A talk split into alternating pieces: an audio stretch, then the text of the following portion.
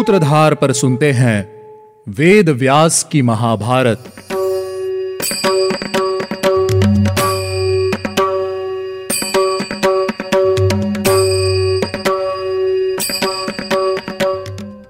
Hello listeners स्वागत है आपका वेद व्यास की महाभारत के सीज़न फाइव में।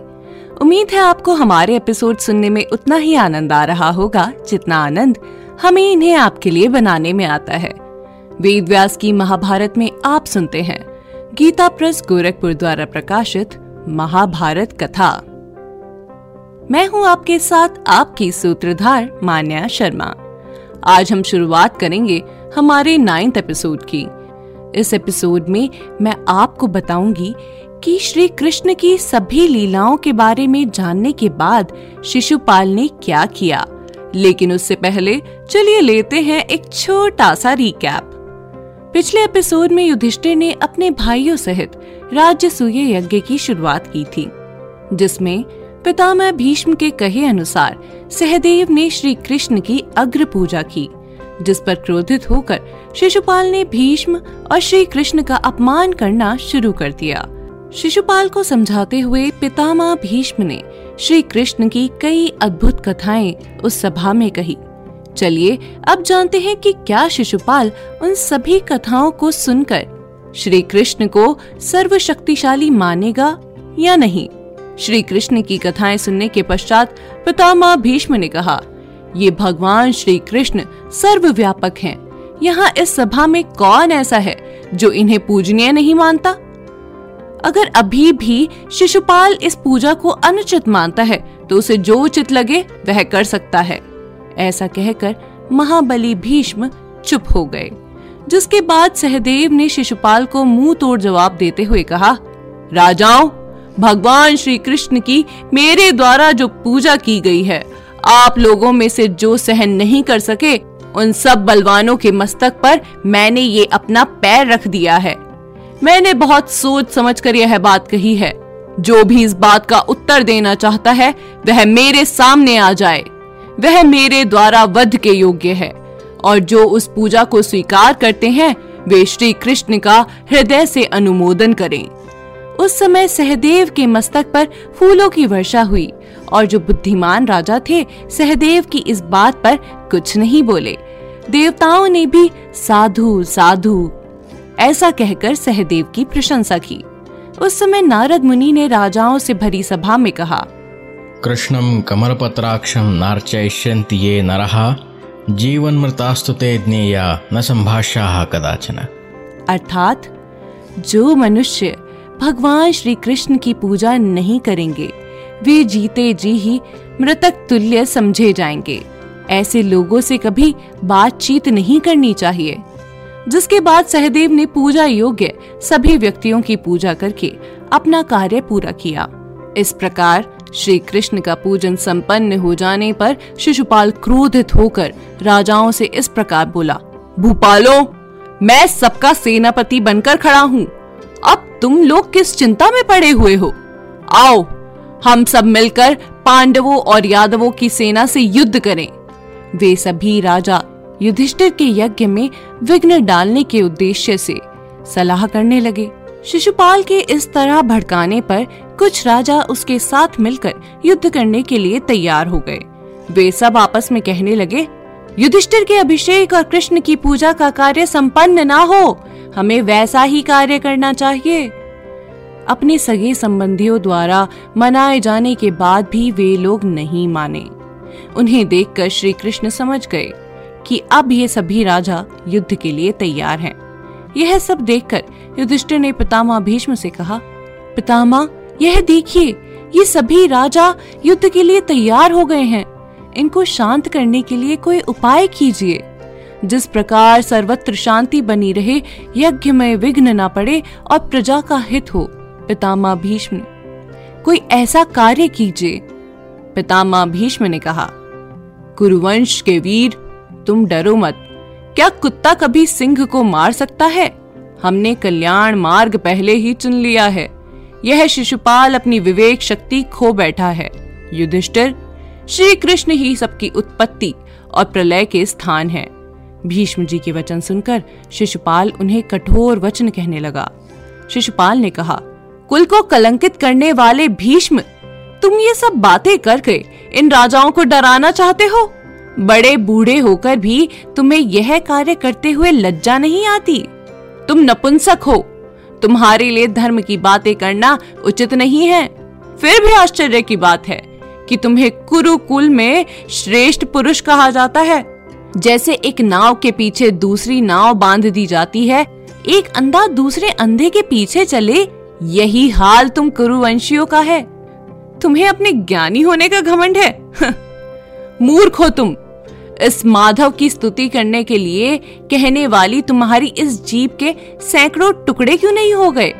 जिसके प्रति मूर्ख से मूर्ख व्यक्ति को घृणा करनी चाहिए, तुम उसे ही पूज रहे हो? यह तो बड़े आश्चर्य की बात है। यदि इसने गोवर्धन को सात दिन तक उंगली पर उठाया तो उसमें कौन सी बड़ी बात हो गई? वह तो दीमकों की खोदी हुई मिट्टी के ढेर बराबर है।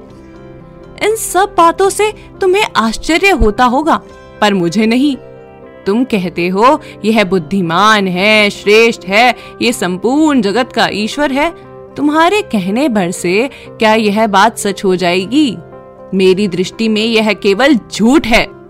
तुम्हारा यह ब्रह्मचर्य भी व्यर्थ का ढकोसला मात्र ही है जिसे तुमने मोहवश अथवा नपुंसकता के कारण धारण कर रखा है। इसमें कोई संशय नहीं है, तुम अपने जाति भाइयों के हाथों ही मारे जाओगे। भीष्म पहले के मनुष्य एक वृतांत सुनाया करते थे। आज मैं तुम्हें वह वृतांत सुनाता हूँ। पूर्व काल की बात है, समुद्र के निकट एक बूढ़ा हंस रहा करता था। वह सबसे धर्म की बातें किया करता था, परंतु उसका आचरण ठीक उसके विपरीत होता था। वह पक्षियों को सदा यह उपदेश दिया करता था कि धर्म करो, अधर्म से दूर रहो। सदा सत्य बोलने वाले उस हंस के मुख से दूसरे दूसरे पक्षी यही उपदेश सुना करते थे। ऐसा सुनने में आया कि वे समुद्र के जल में विचरने वाले पक्षी धर्म समझकर उसके लिए भोजन जुटा लिया करते थे। हंस पर विश्वास हो जाने के कारण वे सभी पक्षी अपने अंडे उसके पास ही रखकर समुद्र के जल में गोते लगाते थे और विचरते थे। परंतु वह पापी हंस उन सबके अंडे खा जाता था। वे बेचारे पक्षी असावधान थे और वह अपना काम बनाने के लिए सदा चौकन्ना रहता था। धीरे धीरे जब वे अंडे नष्ट होने लगे, तब एक बुद्धिमान पक्षी को हंस पर कुछ संदेह हुआ और एक दिन उसने उसकी सारी करतूत देख भी ली।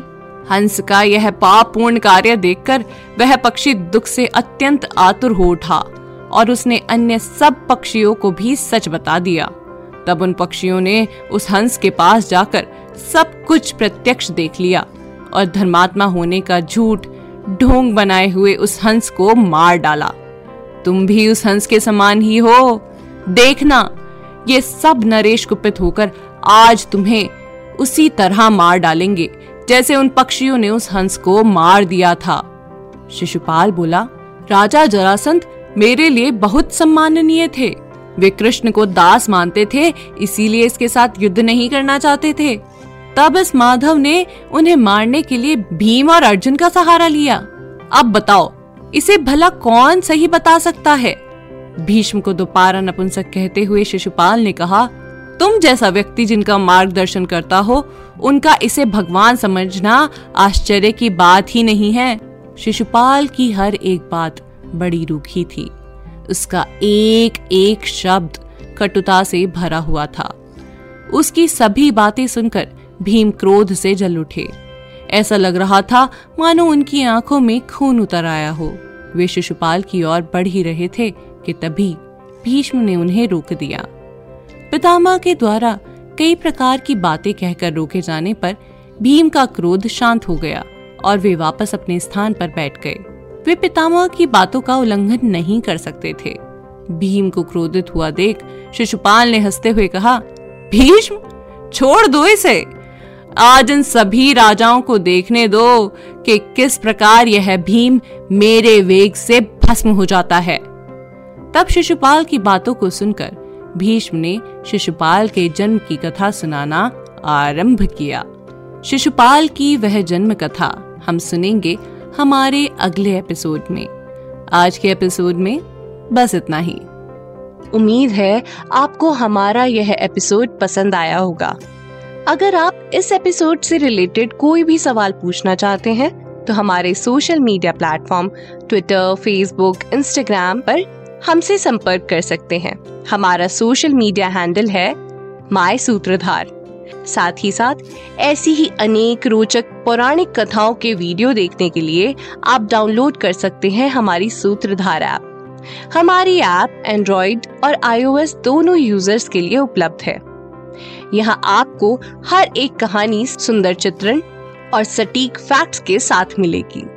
इसके अलावा आप श्री राम कथा मिनी टेल्स पॉडकास्ट हिंदी और इंग्लिश, नल दमयंती प्रेम कथा, हिंदी, इंग्लिश, तथा ऐसी ही अनेक कहानियाँ अपने मन पसंद ऑडियो प्लेटफॉर्म पर सुन सकते हैं। लिंक आपको डिस्क्रिप्शन में मिल जाएगा। मैं आपकी सूत्रधार मान्या शर्मा, मिलूँगी आपसे अगले एपिसोड में। याद रखिएगा, हम हर सोमवार और शुक्रवार आपसे मिलते रहेंगे।